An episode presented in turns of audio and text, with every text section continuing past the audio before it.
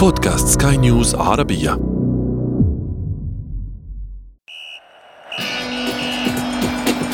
أثير الكرة.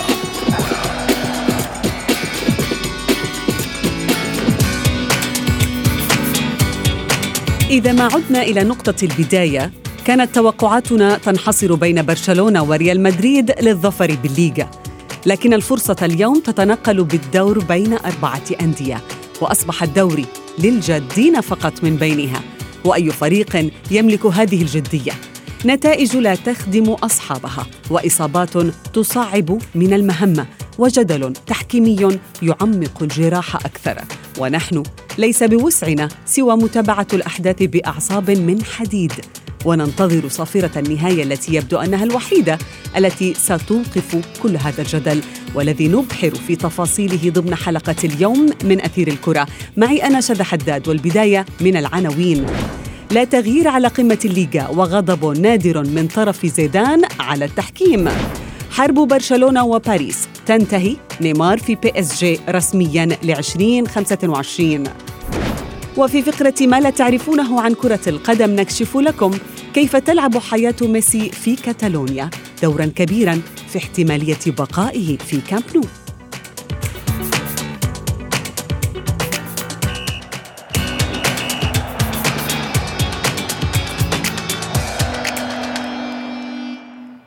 نرحب بكم مستمعينا الكرام أينما كنتم في حلقة جديدة من أثير الكرة، وفيها نوجه حديثنا اليوم نحو الساحة الأكثر إثارة ودرامية في الفترة الحالية، هي ساحة الكرة الإسبانية، والتي تعيش مستويات أعلى من المنافسة لم نشاهدها منذ سنوات عديدة.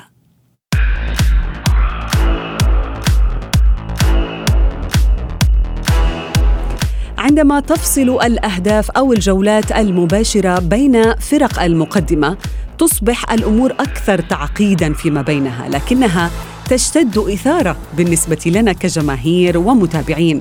ولعبة الليغا هذا الموسم لم تعد بين القط والفأر، بل تعدت ذلك لتشمل أطرافاً أخرى، وكلها مصرة على أن تخطف الأنفاس في كل جولة. دعونا نتعرف على التفاصيل بصوت رامي حسن. موسم ملتهب بكل تفاصيله، نتائج متخبطة لرباعي المقدمة، وإصابات مؤثرة في أكثر المراكز حساسية، فضلاً عن تعاقدات منتظرة طال الحديث عنها دون مؤشر رسمي، فيما ينتظر الجميع البت في قضية ليونيل ميسي وبقائه في برشلونة. كل ما سمعته يغلف أجواء مسابقة واحدة في أوروبا، الدوري الإسباني لكرة القدم، الذي تشتعل أحداثه في كل جولة، وهو أمر لم تعتد عليه جماهيره منذ سنوات، حيث كانت تشهد صراعاً على اللقب بين ناديين فقط، إلا أنه وصل هذا الموسم إلى صراع رباعي حتى الجولات الثلاث الأخيرة، والبطل يمكن أن يكون واحدة من أربعة أندية، وهي قطبا العاصمة مدريد وبرشلونة وإشبيليا. وكانت الأمور على مشارف أن تنحسم بشكل كبير في معقل ريال مدريد، خصوصاً بعد أن شاهدنا قمة أتلتيكو مدريد وبرشلونة تنتهي بالتعادل السلبي، وقبلها تعثر الروخي بلانكوس وسقوط البرشا حتى أمام غرناطة، لتتجه الأنظار صوب موقعة ريال مدريد وإشبيليا التي انتهت بطريقة درامية وبتعادل مثير بهدفين لكل طرف، لتصبح المواجهات المباشرة هي الفيصل حتى الآن بين الريال والبارسا، فيما يملك أتلتيكو نقطتين أكثر في القمة. وكل هذا يدور في سماء الكرة الإسبانية، بينما ينتظر الجميع الأسطورة الأخيرة لقصة ليونيل ميسي مع برشلونة، مع تبقي ثلاث جولات للمنافسة على لقب الليغا، وشهرين فقط على انتهاء عقد البرغوث في كامب نو، إذ لم يحدد بعد النجم الأرجنتيني موقفه بشأن الاستمرار في الفريق الكتالوني أو الرحيل عنه إلى إحدى أندية مانشستر ولندن وباريس.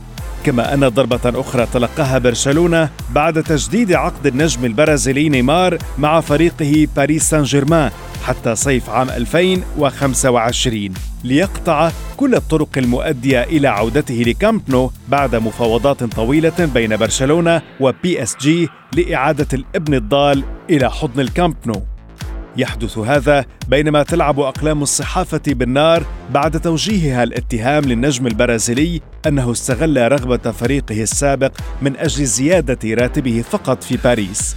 ولعل أحد أصعب الظروف التي تمر بها الأندية الإسبانية العملاقة هذا الموسم ينتظر حامل اللقب فريق ريال مدريد الذي يعاني من أزمة إصابات خانقة انتهت بإصابة عضلية أخرى لقائده وقلب دفاعه سيرجيو راموس، كما وصلت إصابات الملكي هذا الموسم إلى حاجز الستين إصابة، ليشكك الجميع بقدرة زيدان على مواصلة المنافسة في أمتارها الأخيرة، وهو سيلتقي في المباريات الثلاث الأخيرة مع إمداد بالنصف الأعلى من سلم الترتيب، في حين يلعب منافسه مع فرق خارج دائرة المنافسة. ويبدو أن الستار لن يكشف عن بطل النسخة الحالية إلا عند صافرة نهاية الموسم، فعليك الانتظار حتى ذلك الوقت، لأن الأحداث المثيرة لن تنتهي إلا عندما يغادر كل لاعب إلى منزله في الصيف. فمن برأيك الأقرب للتتويج؟ ومن الأقرب لختام كارثي لأكثر المواسم إثارة على الإطلاق؟ أثير الكرة.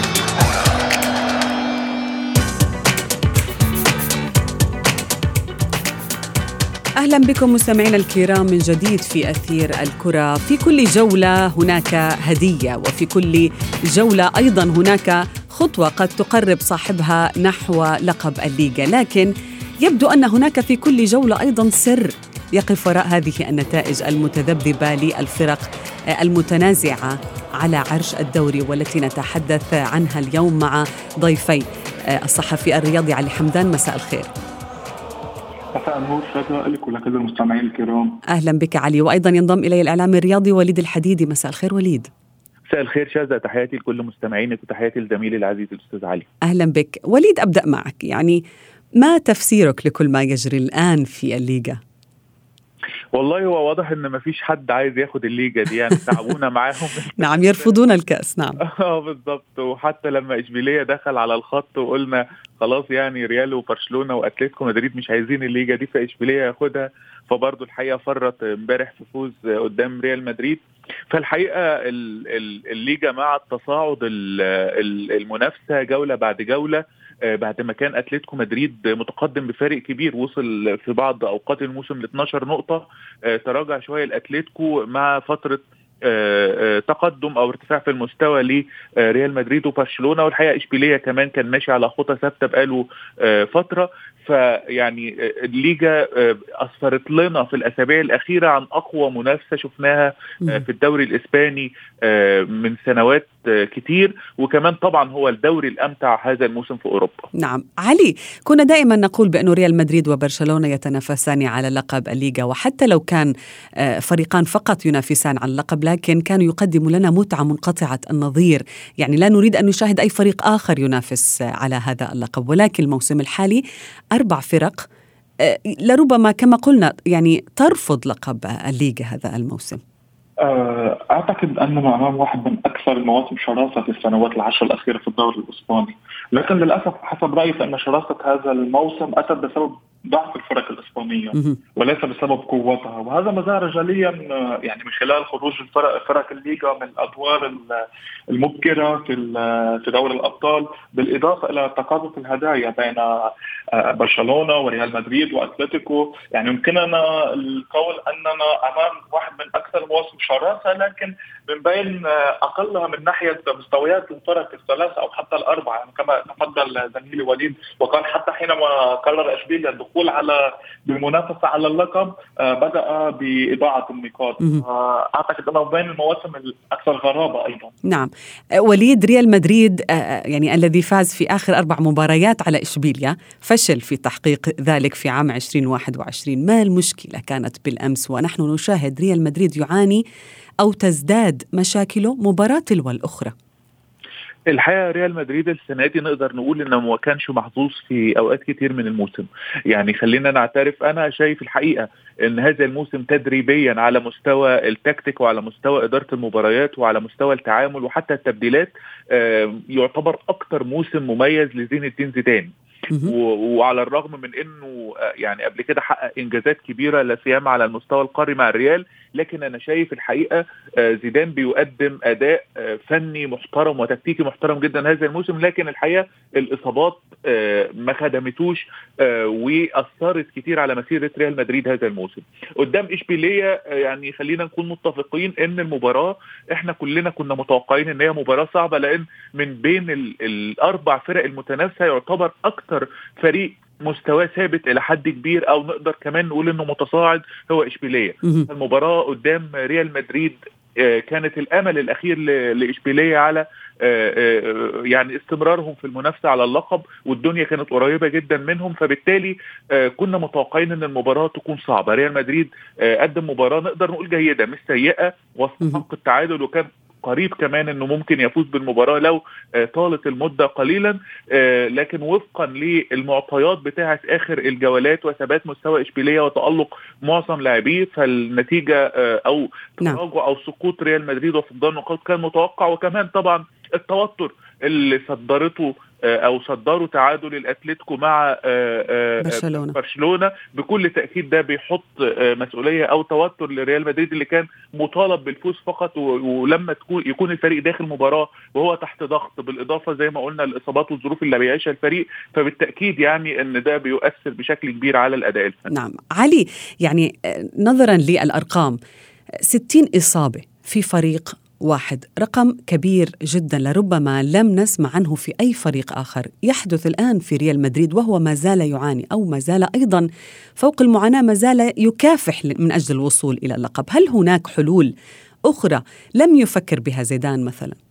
أعتقد أن زيدان قد استنفذ كل الحلول المتاحة أمامه، وخاصة في ظل الإصابات بالخط الدفاعي، يعني غياب راموس، غياب بران بسبب الإصابة وبسبب كورونا، غياب كارفاخال، حتى ناتشو عندما قدم مستويات جيدة أيضا ناتشو كان تعرض للإصابة، ماندي مؤخرا.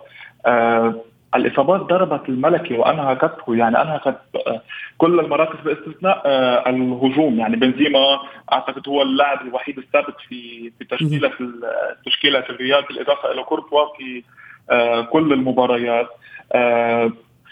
زيدان لا أعتقد أن هناك يعني أمور يستطيع أن يفعلها أكثر زيدان أكثر مما فعل، لو ولو لو لم يضربه لم تضربه هذا هذا الكم الهائل من الإصابات لكان الوضع مختلف خاصة في الليغا. هذا الذي كنا نسأله، يعني لو ما كان هناك معاناة في الإصابات لكان هناك أيضا استقرار في التشكيلة. كابتن وليد، أكيد أكيد يعني ده إحنا مثلا نتذكر إنه ال ال الوقت الأصعب من موسم والمواجهات الأصعب اللي كانت على مدار أسبوع أو عشر أيام بمباراة كلاسيكو ومباراتين قدام ليفربول كان الحقيقة فريق ريال مدريد بياخدهم بدون خط دفاع كامل. يعني كلنا شفنا ازاي زيدان الحقيقة تعامل مع الثلاث مباريات وخرج منتصر من الكلاسيكو وصعد على حساب ليفربول، والثلاث مباريات دي تحديدا هي اللي اثبت لنا اثبتت لنا قدرات زيدان التكتيكية المميزة ومدى التصاعد الكبير في خبراته كمدرب وفي أدائه من خارج الخطوط. ولولا الحقيقة عشان برضو نكون معترفين لولا تعامل زيدان الذكي ولولا إدارة زيدان الحكيمة لفريق ريال مدريد كان ممكن نشوف الحقيقة ريال مدريد في ظل هذه الظروف في مركز في وضع أصعب. ماذا عن برشلونة علي؟ يعني إذا ما نظرنا إلى المستقبل أو نظرنا أيضا إلى الموسم الحالي، الخسائر المتتالية في دوري أبطال أوروبا، بي اس جي، يوفنتوس، ليفربول، روما من قبل، الآن في الدوري الإسباني برشلونة يخسر أمام ريال مدريد ذهبا وإيابا، يخفق أيضا في الفوز على أتلتيكو مدريد، خسر إذا لم أخطئ وتعادل أيضا هذا الموسم. نلاحظ بأنه برشلونة بات صغير أمام الكبار، هل تؤيد؟ آه برشلونة لم يتمكن من الفوز سوى في مباراة واحدة أمام آه الفرق الأوروبية الكبيرة، كانت أمام يوفنتوس آه وخسر وتعادل بمعظم المباريات. آه لا أؤيد أن برشلونة أصبح صغير أمام أمام أمام الفرق الكبيرة، ففي حال برشلونة تمكن من التتويج باللقب هذا الموسم فسيخرج بالثنائية المحلية، آه وهذا أمر جيد جدا بالنسبة لكومان وأيضا لكتيبة آه وأيضا آه وأيضا لميسي الذي ممكن في حال توج برشلونة بلقب الدوري والكأس، ولدينا هذا هذا الموسم كوبا أمريكا، ممكن أن يكون أحد المنافسين على على لقب البالون دور الكرة الذهبية السابعة. برشلونة في في مرحلة إجداء إحلال وتبديل. برشلونة مر بأزمة كبيرة بسبب إدارة بارتوميو والتقلبات التي حصلت. لا أعتقد أن برشلونة أصبح صغير أمام هذه الفرق، أعتقد أنها كبوة وسوف تمر. ويبقى السؤال الآن حول مستقبل كومان وميسي، يعني ماذا سوف يحصل في الصيف؟ الدوري هذا الموسم، حسب الدوري بالنسبة لبرشلونة هذا الموسم سيغير الكثير برأيي، نعم. من ناحية مستقبل كومان ومن ناحية مستقبل ميسي، مستقبل أهم الأشخاص الذين يلعبون دور كبير في برشلونة. وليد، يعني كومان وأيضا ميسي، هل لقب الليغا سيلعب دور كبير في بقاء هذا النجم من عدمه في برشلونة؟ الحقيقة لابورتا في حملته الانتخابية كان واضح، هو الراجل كان بيتكلم على انه بيفضل وجود تشافي تحديدا، وحدده كاسم على رأس القيادة الفنية باعتباره يعني بيتكلم عن دي ان ايه برشلونة، وانه قريب من اللاعبين وعنده امل انه يرجع تاني برشلونة الانجازات ويكرر تجربة بيب جوارديولا اللي برضو كان بادئ كمدرب شاب مع برشلونة وحقق انجازات الحقيقة غير مسبوقة. والصحافة الاسبانية الحقيقة النهاردة كمان بتتكلم عن نية لابورتا انه يغير كومان ويستخدم تشافي او اي اسم اخر، لكن هو ما عندوش قناعه كبيره برونالد كومان كمدرب للفريق. الحاجه الوحيده زي ما زميلي العزيز علي بيقول ان كومان يفوز بالليغا، ففي ظل هذه الظروف اللي فيها برشلونه وكلنا كنا متوقعين انه يخرج بموسم صفري زي الموسم اللي فات، وانه فاجئ في نهايه الموسم انه واخد الثنائيه المحليه، الضوء في اخر النفق لربما. بكل تاكيد ده هيكون انجاز الحقيقه، يعني بالنسبه لنا كان انجاز خيالي في بداية الموسم، وبالتالي هيكون صعب جدا حتى جماهيريا وإعلاميا على لابورتا انه يعني يقيل كومان، وبالتأكيد إذا فاز كومان بالليغا سيستكمل المسيرة مع البرشلونة. نعم علي، يعني الناس تنتظر ايضا ميسي هل سيبقى في برشلونة، ولكن كانت تعول كثيرا وتعلق امال كبيرة على لربما عودة نيمار الى برشلونة، ولكن مع الاخبار التي ذكرت واعلان هذا النجم بتجديد عقده مع بي اس جي لعام عشرين خمسة وعشرين، هل هي ضربة لبرشلونة؟ أه لا أعتقد أنها ضربة، فصفقة نيمار أه هي فقاعة إعلامية ليست أكثر، فما المستحيل يعني أه أكثر المتفائلين في برشلونة لم يكن يتوقع أن يصل نيمار إلى إلى الفريق مجددا، خاصة في ظل الأزمة المالية الخانقة التي يمر بها النادي والديون الكبيرة التي أوقعتهم بها إدارة بارتوميو، كما أن الأنظار ستكون مركزة كثيرا على برشلونة حول راتب نيمار، كم سيبلغ راتب نيمار الحالي، يعني في حال لا لو تمت الصفقة وتم استخدامه بعد بعد الفضيحة براتب والتسريبات التي حصلت حول راتب ميسي السابق.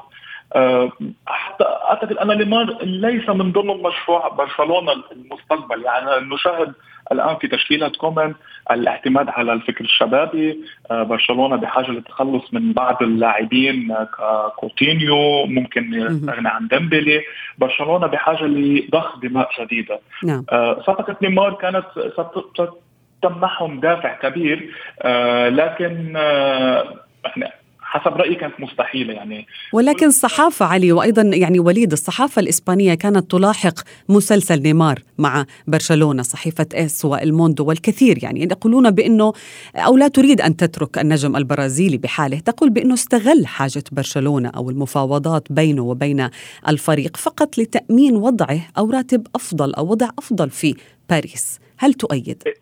الحقيقة يعني خلينا يعني نبص للموضوع من جانبين، جانب برشلونة أنا كنت شايف أن سعي إدارة برشلونة للتعاقد مع نيمار هو أو هي كانت صفقة جماهيرية وصفقة يعني تعيد الزخم للفريق وتعيد ثقة الجماهير، وكمان تدعم ميسي اللي هو على علاقة جيدة بنيمار ويحاول ضمان بقائه باستخدام نيمار وإعادة الجيل الذهبي للبارسا اللي كان طبعا بوجود الثلاثي ام اس ان، فهي الصفقه كانت جماهيريه اكثر منها فنيه. على جانب نيمار زي ما قلتي بالضبط، الصحافه الاسبانيه قالت نيمار كان قاعد مع مندوب برشلونه من ايام قليله، اجتمع بيه في باريس، وكانت كل التسريبات بتقول ان نيمار موافق على الرحيل والعوده لبرشلونه، ونفاجئ بعدها بايام قليله جدا بتجديد تعاقده، وبالتالي يعني وجهت الاتهامات لنيمار انه هو استغل برشلونة علشان يجدد عقده بالقيمة اللي يريدها، وإن كان كمان ما قدرش يجدد حقيقة عقده بالقيمة اللي يريدها، لأن قاسي الإسبانية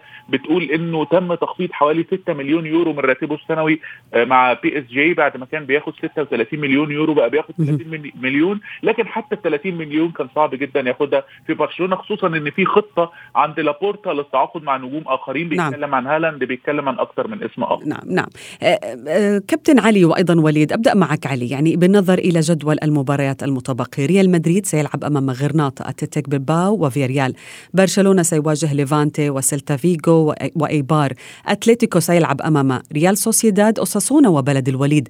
من طريقه الأصعب ومن الأقرب للقب؟ أبدأ معك علي.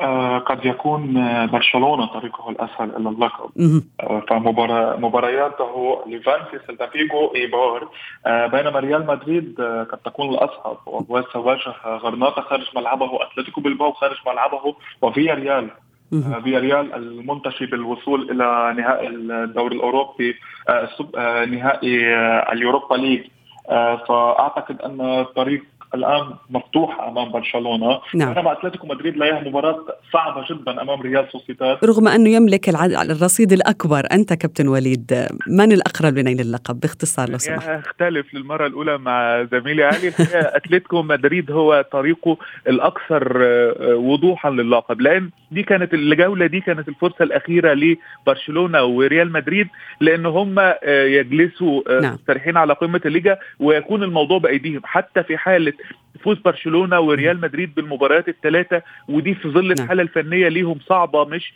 أكيدة، لكن أتلتيكو مدريد ما أعتقدش أبدا بقى بعد التعادل مع برشلونة نعم. والعودة بهذه النقطة. الوقت يقترب من النهاية، نهاية الليغا لننتظر ونرى. شكرا جزيلا لكم علي حمدان ووليد الحديدي.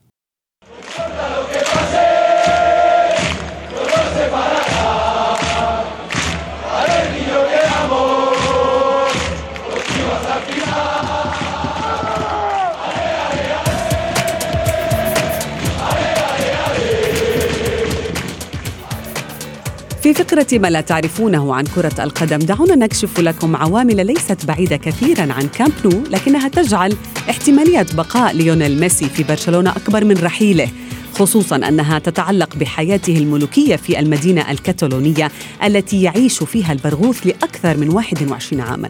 صحيفة إل موندو الإسبانية والمتخصصة بإخبار نجوم الليغا كشفت مؤخراً عن بعض تفاصيل حياة أسطورة برشلونة المترفة، سواء من حيث عمله التجاري أو الطريقة التي يستمتع بها بإجازاته، أو حتى منزله المثير للاهتمام.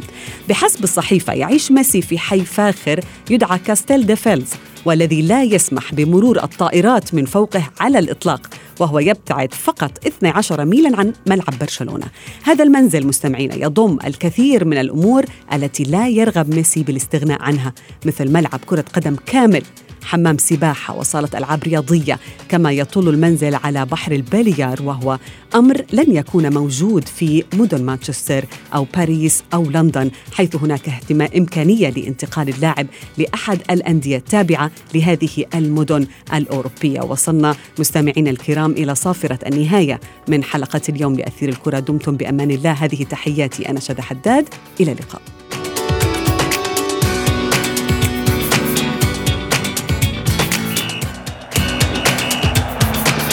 أثير الكرة.